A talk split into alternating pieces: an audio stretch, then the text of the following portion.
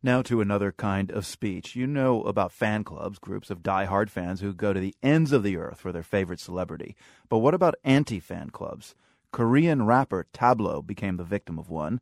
His real name is Daniel Lee. He was once a successful hip hop artist with fans around the globe, but then someone started an online smear campaign.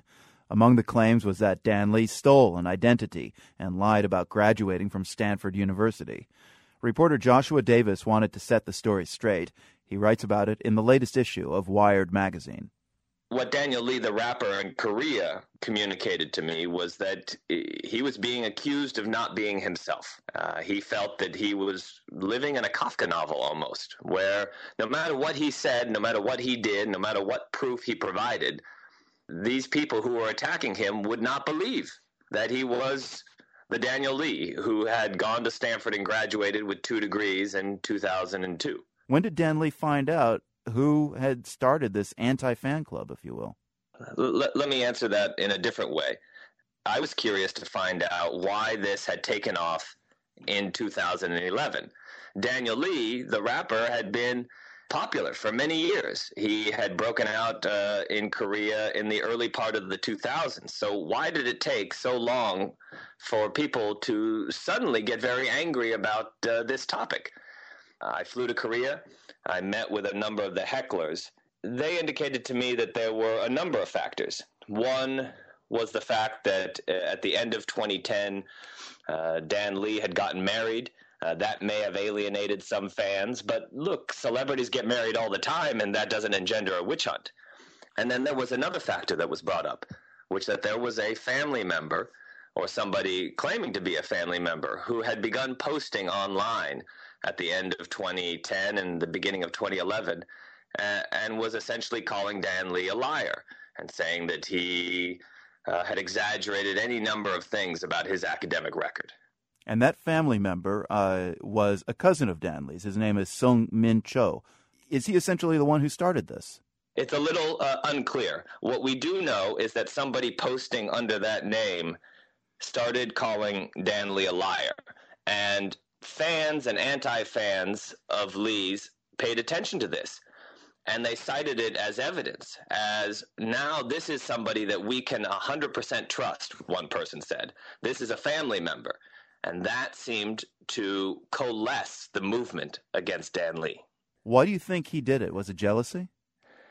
Well, I, I spoke to him. Uh, I called uh, Samuel Cho up and talked to him a couple times on the phone. And he said very clearly that it was not jealousy. And he spoke at length about uh, his experiences in high school.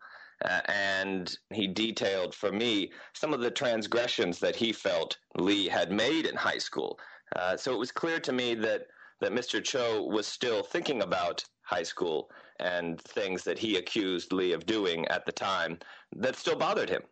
Joshua, was it your investigation and your reporting for Wired that turned the light on Mr. Cho, or was it Dan Lee who uh, suspected that Mr. Cho was the one who kind of launched this anti fan club? Well, Dan Lee suspected that it was Cho. Uh, and when I initially asked Lee who was responsible or what was responsible for this backlash, he didn't want to talk about it.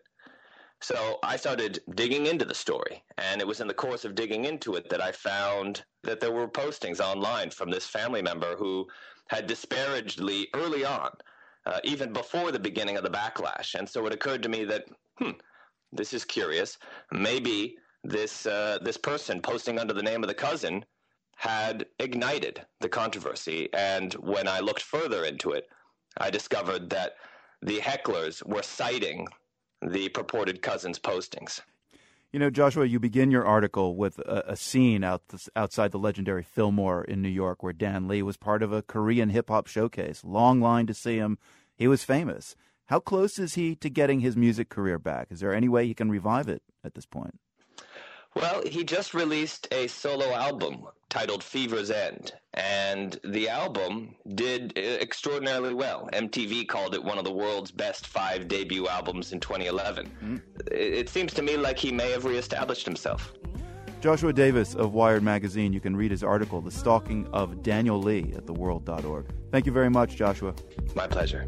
집에 가기 싫은 밤이면 택시기사 아저씨가 빠른 길만 피해가 라디오에선 말 많은 DJ가 쉽게 웃어주는 게스트와 노래는 들지 않지 대화가 길어져 평상시엔 듣기 싫었어 주파수를 돌려달라 했겠지만 뭐 듣고 싶은 노래도 없는데 계속 떠들게 내 생각은 속어를 And that's all for us today. From the Nan and Bill Harris studios at WGBH in Boston, I'm Marco Werman. We'll be back tomorrow.